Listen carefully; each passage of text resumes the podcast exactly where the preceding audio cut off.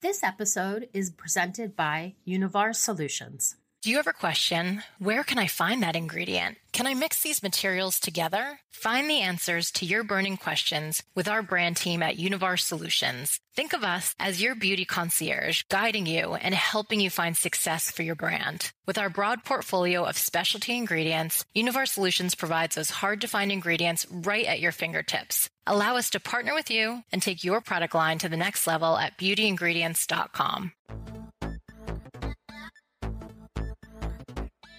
Hi, I'm Kimberly Shenk, co founder and CEO of Novi Connect, and to me, it's a matter of data. Technology and data have very literally transformed the beauty industry in the past decade. I'm Kelly Kovack, founder of Beauty Matter. Today's startups have data ingrained in their DNA, while traditional brands and businesses further down the beauty value chain still struggle with how to best capitalize on their data. More information, however, doesn't necessarily lead to better insights. It needs to be translated into something meaningful. Enter the data scientist into the beauty org chart. As chief data handlers and strategists, they are tasked with transforming volumes of data into actionable insights that drive new opportunities. Kimberly Shenk, an Air Force captain veteran and former head of data science at Eventbrite, founded Novi. She's created a platform that leverages data and technology to make the product development process transparent, fair, and sustainable. Kimberly, thank you so much for joining us today. Thank you so much for having me, Kelly. I'm really excited to be here chatting with you. You have such an impressive background, and I don't normally do this, but I'm going to rattle it off because I think it's really representative of the diverse background of entrepreneurs finding their way into the beauty sector. So here it goes. After graduating from the Air Force Academy, you served as a captain in the U.S. Air Force. So thank you for your service, first of all. You also received a master's from MIT and launched a career in tech as the former head of data science for Eventbrite. And then you found your way into beauty, co founding Naked Poppy, which is how we first met. And I was so blown away by your background and the fact that you found your way into beauty. Because, you know, I think when we first met a couple years ago, I think the integration of data science into beauty was i still think still at early stages. So i found it kind of fascinating. Absolutely. I remember that moment too when we first met right before naked poppy was launching way back in was it 2018 or 2019 yeah. So. yeah. And i would love for you to share your career path a little bit uh, just like how you found your way into beauty because i also think it's important for people listening to know that you don't have to have sort of a traditional beauty background so to speak to kind of find a place in this industry yeah, absolutely. I mean, as you mentioned, I've always been in data science and tech and software development. And I think what's interesting is I've had a very strong passion for health and wellness and the environment, you know, my entire life. And I shared this passion very deeply with Jaleh Bisharat, who actually is the incredible woman that I co founded Naked Poppy with. But we were both in the tech industry together, and she was the chief marketing officer of Eventbrite at the time when we met. And there was this interesting inflection point. I got pregnant back in 2017, and I just started to learn more and more about the ingredients in my products, kind of got obsessed. Jaleh and I kept getting together and talking about our common passion and decided, hey, you know, what's interesting is why can't we build a beauty brand that addresses a lot of the concerns we both had? Her being a breast cancer survivor, me understanding more deeply about the impacts of the personal care products I was using, especially as I was growing a baby. And so we teamed up to try and start a beauty company that would use data to bring better products to market. And I think that was the interesting way that we got into it. It was from that consumer lens of being beauty consumers. You know, I think so many founders in the beauty space, even beauty veterans, have found themselves starting new ventures because of pretty much the two life events that you discussed pregnancy and having a serious health concern that both have you sort of take stock in your life from end to end. You both launched Naked Poppy, and maybe you can give just a little background of what Naked Poppy is and then how that was the impetus for launching Novi? Yeah, so a lot of what we identified as we started Naked Poppy was A, it was very difficult for women, especially busy women, on the go women who weren't necessarily had the time to go into stores to shop, but to find products that they could trust online that would not only meet their personal needs that you know we all care about does this actually work for my skin tone and my skin type and all the things that you know we care about when we're buying personal care products but also to find them in a way that they had been vetted and verified by a trusted source. And so this was to sell products from brand partners as well as to sell our own line of products and so the core thesis and the core offering and core value prop for a consumer was this concept of trust and transparency and doing that from a lens of leveraging data. And I think the interesting piece of this is being more of that newbie that came in from an outsider perspective and never, ever having built a beauty product or brought a physical good to life, always being in the software side of the house. I was pretty shocked when I saw the complexity of what these brand founders go through when it comes to understanding the materials they're using and understanding the sustainability, the health, the social, the animal, all the different impacts that a material can have on our planet, essentially. And that was where I realized that, you know, if we really want to do this right, transparency of materials is a hard problem. And it's because it's a data problem. If you want to have full transparency on a material, it requires a lot of information around where that material came from, where the individual pieces of the material were sourced, how they were put together, the manufacturing process, a lot of stuff. And the industry was just not set up to support those kinds of questions. And I just realized that those are the kind of questions of the future and the kind of questions a future brand would need to be able to answer in order to meet what we saw as the rising demand from consumers. So it's kind of what led Naked Poppy into birthing Novi, and Novi came out of that problem set.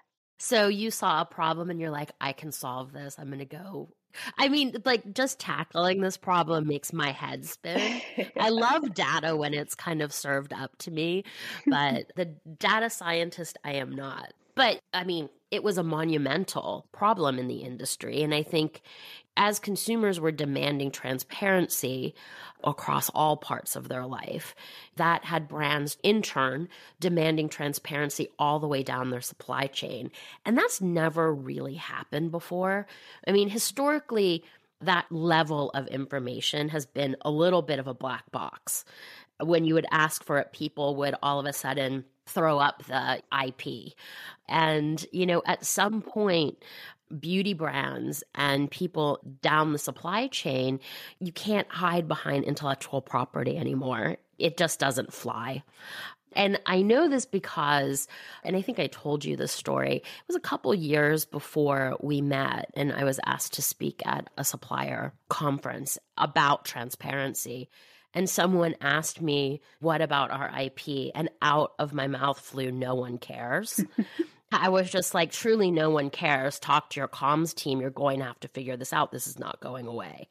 And here we are. But, you know, how difficult was it to get suppliers to get on board when you were building this, given that that was sort of the mindset that everything was a secret? So, that exactly what you said around IP and being so secretive and so opaque was the biggest challenge. But I think what we interestingly uncovered is that suppliers started to recognize, because of consumer demand, that in order to stay relevant and in order to meet the demands of these brands that were now pushing it down the supply chain, they were going to have to figure out a way in order to market their materials and to get the trust of the brand. And I think the interesting dynamic that we started to see is in the lens of a consumer, we all are starting to open up to and understand the concept of greenwashing which is, you know, a brand claiming something around naturality or clean or green. And because of lack of regulation, they can say whatever they want and it's not true. And that was actually what's happening to brands with suppliers, greenwashing and trying to tell a story around how their material was organic or natural. And because of that, oh, I don't have to share my IP, they could get away with it. And what we are seeing is that was no longer flying and brands were finding suppliers that were willing to have that disclosure angle and so when we started to talk to suppliers we positioned it more of if you want to stay relevant and you want to get in front of this new era of brands who, by the way, are driving the growth in this market, partner with us. And we know the two pieces that we recognized were one was a lot around IP, but two, we know that digitizing your information is a huge burden. And I think this is where the big data problem comes in. You know, a lot of these suppliers, it lives in massive amounts of paper and PDFs and spreadsheets. It's all over the place. It's extremely messy. And even the most sophisticated companies out there don't have the internal technology to digitize this information, structure it, and provide it at scale. And so that was the service. We said, hey, we will do all that for you. Don't worry. Just give it to us. We'll clean it up.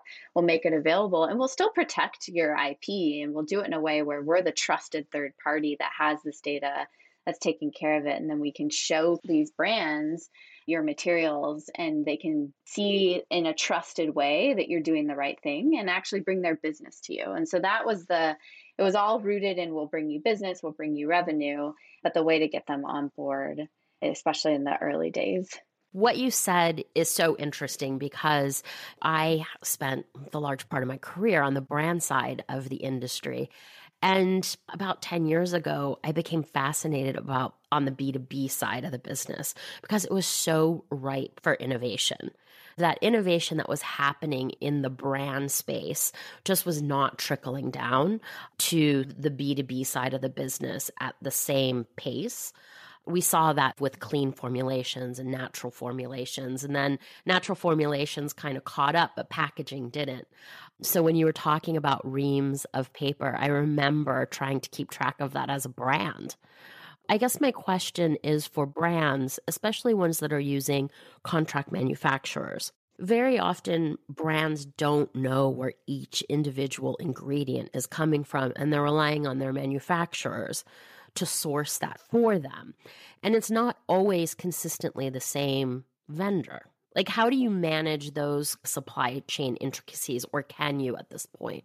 That's a really, really great question. And actually, one that I'm so, so passionate about solving, largely because when I thought about Novi and the beginning days of Novi, the core problem we're solving is obviously trust, verification, transparency around ingredients, but it's giving brands not only the data they need to make the decisions on those materials, but the power and the access to be able to decide what materials are used. And a lot of that power today lives with contract manufacturers.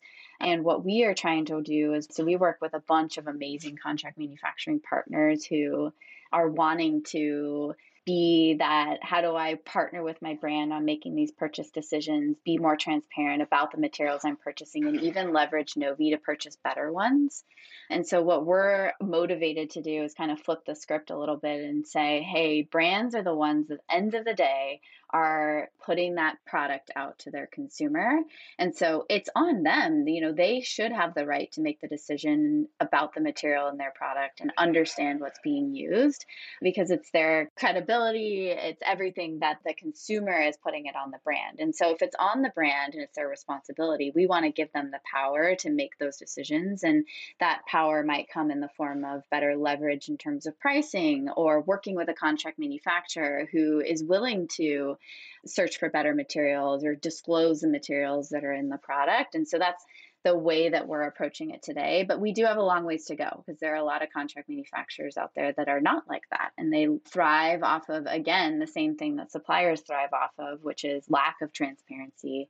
And so, what we're hoping to do is through the same approach we took with suppliers, is to continue chopping at this next layer of the supply chain and helping brands find better partners as they're formulating their products. How detailed is the supplier information on the platform? So, for instance, how an ingredient is preserved. It depends on who you ask because the whole concept of clean beauty is completely nebulous, not regulated. For the people who are really hardcore, what an ingredient is preserved in can qualify it as clean or not clean. Do you get down to that level, especially with natural ingredients? So, this was always the dream that I had, especially as building a data platform, is to have every single tiny bit, one and zero, available so that we could be aggregating that up into useful information for whoever wanted to access it. And so, the way we've always thought about it is Novi has no opinion on what's good or bad. Now, of course, we exist because we want to drive transparency and better decisions and more sustainable materials and products. But at the end of the day, like you said, everybody has their own idea and definition and emphasis on what's clean or not. And some might lean more into that process of ethoxylation, and others might lean more into was it derived from animal byproducts? There's a whole range of things that you could be thinking about. And so the way we approach it is you as a brand come to the platform can actually create your own definition of clean. And the purpose of that is to help you on that journey of, well, maybe today I can't get too detailed, but I want to take a step. And then there's some brands that are so down in the weeds and they care so deeply, we can support them as well. So every angle part of the spectrum. And so we take all that information, and a lot of it is how we structure it and the rules base we put on it. And so the rules base is basically if you want to understand an ingredient against, we have 100 different standards already pre coded into the system. So that might be something like how Credo defines clean, or how Grove defines clean, or how EcoCert defines their certification, or how EWG, you know, there's a lot of different ways, or how you as a brand individually define it. You might have some really complex rule sets, and we can definitely code those in so that you can see how a material stands up to your individual standard. With all of these decisions, I think there is there's also sort of the cost associated with making the decisions. Does the platform take into account pricing or it's just sort of evaluating materials on their face value? Ah, love that question. So, I've always been a big believer that the first step of this sure is transparency to allow the evaluation and assessment component like you said but that is very very far from giving a brand an actionable tool to make a difference and so the next phase of that or the last mile is how do i actually purchase that material and get it into my product and we all know that the very very important data points around that are cost minimum order quantity, lead times, the things that at the end of the day, the brand does need to take into account in order to make it. You know, they still have to make money. And so that is what we incorporate in so that brands can actually procure materials alongside their contract manufacturers directly on the platform. And a lot of the data component of it for us is we're able to offer things like financing or ways that we can give brands the ability financially in order to purchase those materials. That's interesting. I mean, Novi's only been in existence two and a half years, right? Yes. I vaguely remember having a conversation at the beginning of COVID I think yes. it's when you launched. I was in my mother's house. But, you know, you've come so long in a really short period of time. I mean, you've raised over $40 million in funding. You've secured partnerships with Credo, Sephora, Reese. You know, you've really kind of been in the weeds on the whole transparency, supply chain, clean beauty conversation. How have you seen it evolve during that period? Because I feel like there have been some interesting shifts that have happened recently, but I'm really curious on your perspective on one, the adoption of transparency. And I mean like real transparency, not just saying you're transparent and checking a box, and also the concept of clean. Well, I think the interesting evolution is back when we first started, and honestly, even before that, I think a lot of people could have argued that it was clean and transparency was more of a trend, something that probably was not here to stay or was just the fad of the current day. And wasn't necessarily a viable business. And I think we just took the bet that that was different. And I think that's what's allowed us to really lean in and raise the amount of money that we have in terms of it's not a trend, it's become table stakes. The interesting shifts that we've seen were one in the early days, of course, the Credo and Sephora and Grove collaboratives were leading the way in setting revolutionary clean standards. Honestly, Sephora didn't even launch Clean at Sephora until 2019. And that was in the infant stages of consumers recognizing clean. And so it felt a little bit more like retailers were leading the charge and almost kind of forcing it on brands. And I think the shift that we've seen is consumer demand has now gone straight to brands where it's no longer consumers leading the way, which is why I love showcasing even Reese, who's a very, very new brand that just recently launched in Sephora because they care themselves. And brands now care more than retailers, honestly. And we see brands coming to us with more stringent standards and restrictions than the retailers are. And that's a really tremendous shift because before it was like brands just trying to do whatever they could just to meet the bare minimum of what these retailers were putting together. And so that was the first shift. I think the second shift is that it's not just hitting the indie space, which is where we've seen the dramatic growth, but we're seeing these large CPGs, Unilever, J&J, P&G, they're making tremendous shifts and this is not just because of consumer there's definitely consumer demand driving it but they have board level esg standards and pressures now to meet and I think that that's a very new reality and just like how investors are now thinking about investments. And so these larger brands are making changes. And I think the third and final one is just in the supplier world. We have never seen this before, but suppliers are asking us, like, what certifications can I now get to showcase myself and market myself to these brands as they're making more sustainable products. And I think that's pretty remarkable that now suppliers are raising their hand, asking what testing they can do and what certifications they can pay for, and also what they should be thinking about for the future in terms of their R&D roadmaps in order to meet the new demand. And so it's just showing us that this is no longer obviously a trend. It's just the way the industry is moving and, and actually pretty rapidly. How often do you find a company that offers sustainable and effective beauty products that have the power to make the planet a better place? Here at Univar Solutions, we do just that. We have access to the best suppliers with the best and most trusted products, the ability to be nimble and quick to understand your needs. Our dedicated team of brand experts acts as your beauty concierge, guiding you and answering any questions you may have. Our technical experts create new innovative formats, helping you find sustainable and exciting ingredient solutions for your formulations. Whether it's a solid hair bar that helps to promote climate positivity or a natural bio-based emulsion for your next skincare launch, we offer a complete solution to your formulating and supply chain needs. With our broad portfolio of specialty ingredients, Univar Solutions provides those hard to get ingredients right at your fingertips. Allow us to partner with you and take your product line to the next level at beautyingredients.com.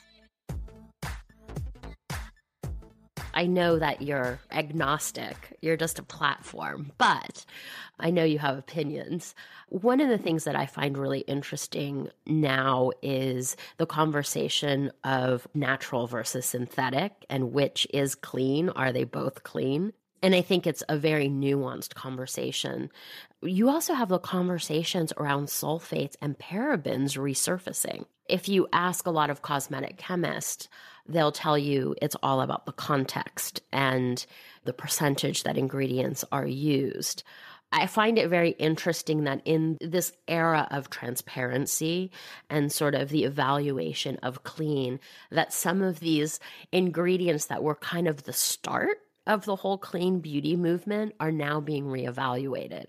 Are you seeing a behavior shift just from what people are searching to kind of indicate maybe looking at some of those ingredients like I'm just going to say sulfates because The Ordinary did a big push with shampoo that they just launched. And they're clearly proud of using sulfates. It's on the front of their package. So it's an interesting conversation that's happening around challenging what clean is. Yeah. I think it's actually really, really fascinating, especially when we look at because brands use the platform all the time for education, honestly. And a lot of what we can offer is you can just search ingredients and understand against hundreds of different standards who thinks what about that ingredient you know right. like, oh what does target think of this one versus you know the eu or whatever and so a lot of what we're seeing and i think that transparency has enabled this deeper level conversation is at the start the way we approached clean beauty was from a perspective of yes or no a banned substance list. Either you're on it or you're off. And this is either good or it's bad. Being very definitive about materials. And I think that was a great way to start, honestly. You got to start somewhere and it opened the conversation. But as anything, as we get more understanding of materials and more research is invested, we do understand that some of these materials that it's based on the percent use in the product and it's not the percent use of just that individual material. It's the combination of it across the entire product and you could be using it in multiple different ingredients and it, there's a lot of complication but all that to say is if we build technology and that's a lot of what novi is focused on to give you that deeper lens you can make more sophisticated decisions on what's in your product and you can tell a more sophisticated story to the consumer. And so the way we've approached that is again from that agnostic view is partnering with you know that's why our partnership with ChemFORWARD has been so important because they bring that scientific lens that we don't claim to have. It's just another data point that we can bring in and say hey this has been this actual material so not just the whole category of sulfates but this material developed by this supplier using these components and this manufacturing process has been fully tested and analyzed by a toxicologist and the profile of this material is different than this other one. And they might have the same exact INCI name. So I think that's what's been fascinating to me, not being a chemist and coming at this from a completely data lens, is that when you start to crack this nut, you can drive sophistication, which we see in other industries. And I think that's what's really compelling about it is the beauty industry has just been very far behind what we've seen happen, especially when we think about how we order things online. And uh, just like our daily behaviors as consumers we can leverage a lot of this sophistication. I mean heck if we can have oculus and virtual reality exist we can understand a little bit more about the materials we're using in our products. Yeah i mean i really think that it was the whole banning ingredients thing sort of became jumping on the bandwagon because there was so much press around it and I think there wasn't the level of transparency through the supply chain. I think brands very often made the decision like, I have a lot of battles to fight. I'm just going to take parabens out of my formulation.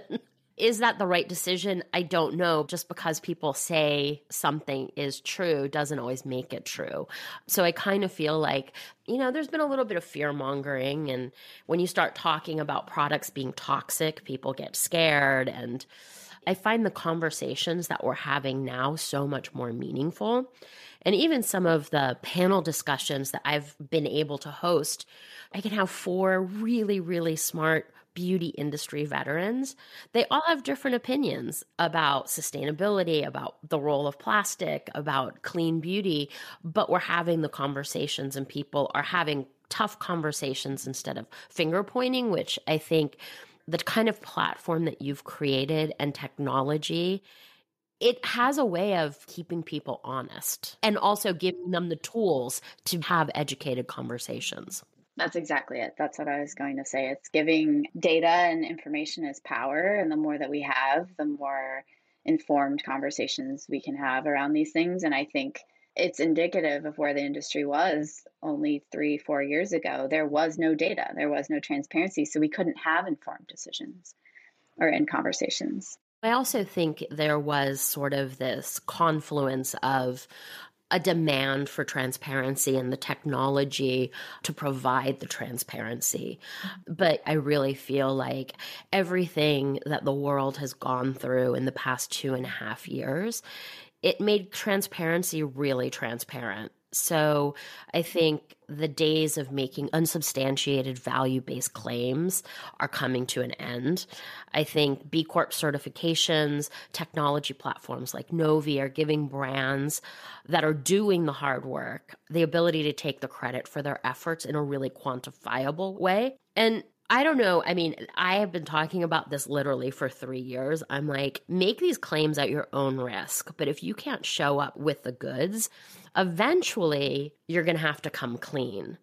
What do you think the future of clean beauty and sustainability is going to look like from a claim substantiation standpoint? Because I think going into COVID, there were boxes people checked. I'm sustainable the diversity box, the plastic box. There's a whole list of them. And then when things got real for us all, some brands kind of got found out that they weren't really doing what they said they were doing. Exactly. I think from my perspective, the future of clean and sustainability is that the conversation of clean and sustainability is not really being had because it's just table stakes and that's the way everybody's operated. But I think then if that's the new baseline, the question is going to become like who's actually doing it and who's lying. And I think that the history of this industry, unfortunately, has been built off of the lack of transparency allows us to say things that we can't actually say. And so the future is going to be a shift in I think we're seeing it with these new brand founders who weren't indoctrinated to the industry in this way, but the industry is going to have to shift in how the operations of products being brought to market and the infrastructure put in place in the industry is going to expose and force brands to actually stand by that. And so I think there's going to be a whole new lens of information that's provided to the consumer. I think the concept of INCI and INCI lists is actually something that obscures a lot of information. I do think the consumer is going to demand understanding things like I don't care if it's glycerin. I actually want to know what that material is and was it sourced responsibly and is it burning down rainforests? Was it made of palm oil? Like I think we're going to start having those conversations and I do believe, though, that at the end of the day, and the trend that we're seeing is it's much harder for a brand, a supplier, anybody to make a claim without having it verified by somebody else, because that's where you're basically greenwashing when you say something and nobody else is standing by and saying, yeah, we actually partnered with that person and can testify that it's true. And so I do think that the future will be because we're going to have the mechanisms in place to be able to disclose so deeply we're going to have a lot more third parties that are going to be relied upon to vet and verify. And this is all in the absence of regulation, right? Like if we had strong regulation, we wouldn't need that. But I don't know if that's going to be something that happens anytime soon. I honestly think it's going to happen a lot sooner than people think. I mean, if you just think of the tremendous progress you've made in two and a half years, I think it's exciting. I think it's good for consumers. I think we've created a lot of confusion for consumers. So I think the more transparently we can all operate, I think it's better for consumers at the end of the day, which that's who really matters.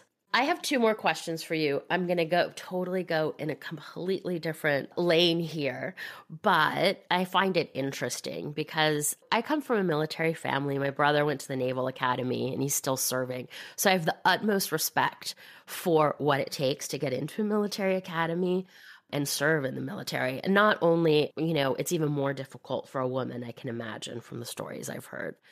Can you share a little bit about how attending the Air Force Academy and serving in the military has sort of informed your career and your leadership style as an entrepreneur? Because I know the conversations that I have with my brother when we have these conversations, it's like we were born on two different planets. Our thought processes are so wildly different.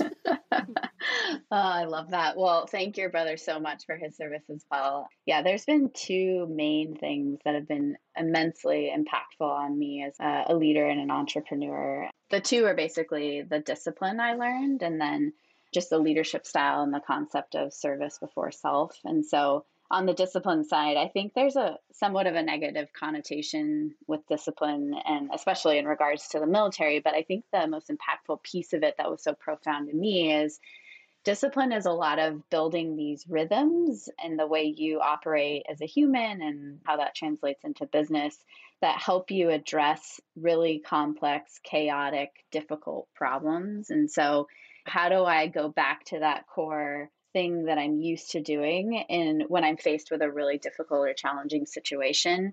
It's kind of like, you know, when you want to run a marathon, you can't will yourself to do it or be so excited and passionate that you'll just get up and do it one day. You do have to have calculated approaches and training and all of the things in order to get across that finish line. And so a lot of what I learned, for an example, would be like this concept of a learning loop, which in the military we call an OODA loop. And it's just a framework that's basically like I observe something, I orient myself, I decide, and I act. And I continue doing that repeatedly. And that was very, very core to like how we operate in the military and very core to how we operate at Novi and how I've leveraged in entrepreneurism because at the end of the day, startups are chaotic, things are happening all the time. But if you can use these as operating rhythms to really get to learnings and decisions faster, you can start to take unhealthy out of chaos and make it very structured to get to success. So that's like the first part. And then that second part of service before self is actually one of the core values of the Air Force. There's three of them, and service before self is one of them. But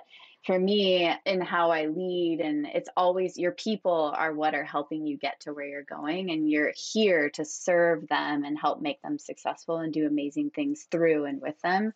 And so for me it's always how am I serving others? How am I making them successful and blocking them, giving them what they need? It's approach to leadership internally at the company, but also just how I approach like life. Like I want to serve the the world and the consumer and our environment and that's like that element of service is just so important and it's more important than most entrepreneurs in the valley who are serving themselves and want to make money and make it rich and investors and it's just kind of orthogonal to that but for us it's all about you know we don't care about that stuff. We're here to make difference. I do feel like there's the culture around founders is shifting. I think there was this period of really young founders raising ungodly amounts of money and finding themselves as the CEO of a business and a really large team without having a whole lot of business experience. And it created kind of these toxic environments. You know, being a founder is not an easy thing, it can be really lonely. And I think we are finding leadership of empathy and, you know, teams are everything. Founders do not build businesses by themselves. So, totally another direction, but this is my last question. As an industry, we've become completely obsessed with data. And I think sometimes we're scraping data, we don't even know what we're scraping or how we're going to use it. But from your perspective as a data scientist, how do you see the role of data science within the beauty industry evolving? I mean, this isn't even a conversation we would have had five years ago. But, you know, now all of a sudden, I see brands that aren't even that big looking to hire people with really analytical skills, data scientists, depending on what the business model is. And it's become just sort of a really common position in an org chart. Yeah. I think it's really interesting because there's, I mean, a couple of ways, and especially if you look at other industries and how they've evolved leveraging data science. But the most obvious one, I think the one that as a consumer we can all resonate with is around personalization and a lot of that is where you know when originally founding Naked Poppy where the space we were filling but what do consumers want to buy? How do we get it in front of them? But all the way down to personalized formulations. So a skincare that's made for me and my unique attributes and hair care made for me. And so i think there's so much data that can be informing. And so this is informing marketing departments how they sell the product but also r&d on like what you're making and what products you're putting in the market. But the other interesting thing is as we think about more and more data at the ingredient level it's formulation honestly. Like we have so much opportunity to leverage all this information about what types of ingredients go together well to make a better cream that dries down or is more exfoliant or whatever the attributes that we want to look for from the look and feel perspective. And so but then of course where i get passionate about is data to understand obviously sustainability impact inform what needs to be made next by these suppliers based on trends we're seeing from consumers, based on what we're seeing brands be successful with, data to determine which ingredient to buy based on what you're making, recommendations in that space. There's just so much opportunity in that area to start help inform more effective and efficient product development that could probably be the next wave of innovation. I think we've been stagnant for a little bit in terms of innovation in the product development space because at the end of the day it's a combination of art and science, but I think the science has been a little bit lagging and so kind of leveraging that information to give it to the scientists as they do their art in formulation is going to be super powerful. Are there a lot of female data scientists? Because I think when you think of data, it is, I mean, data is agnostic, numbers are numbers, but there's always context as well, right? So I would imagine as a female sort of tackling what you're tackling, you have a different perspective than a male might. Absolutely. Yeah. It's very, very small in terms of the number of women in this career field. And I think a lot of it is there's a very heavy computer science element too. You know, you have to know how to code and it just spans a lot of things, which is, I think personally, what's exciting about it is yes, there's the technical aspect of understanding the data and machine learning and coding, and then the STEM port. But then, like you said, there's the storytelling and understanding how to communicate that information and leverage it to make better decisions and impact a business.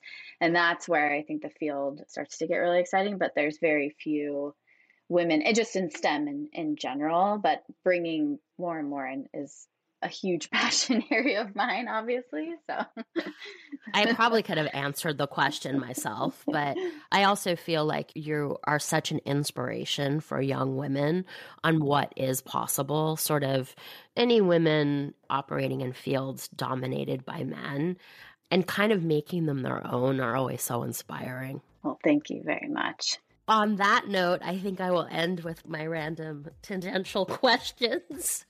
But thank you so much for making the time to speak to us today. I know you had a busy schedule, so thank you for making the time and really excited to see what's next for Novi. Well, thank you. I'm so grateful to have been here. So thank you for having me. This has been really fun.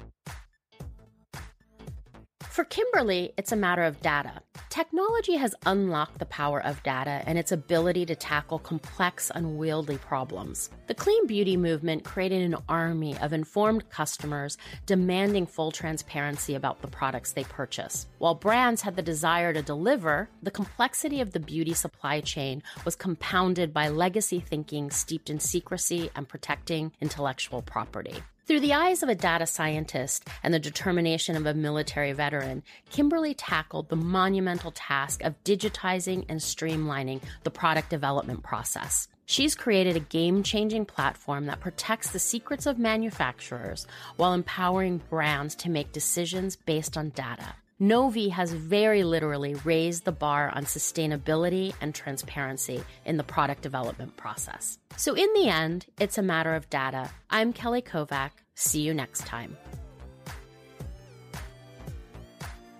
Hi, I'm Kimberly, and for me, it's a matter of data. Data is core to what drives transparency, enables brands to make better decisions, and ultimately opens the conversation for the future of consumer products in beauty.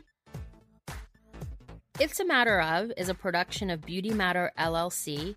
You can find more content and insights on beautymatter.com and follow us on social media at Beauty Matter Official. If you like what you heard, don't forget to rate, review, and subscribe to our podcast.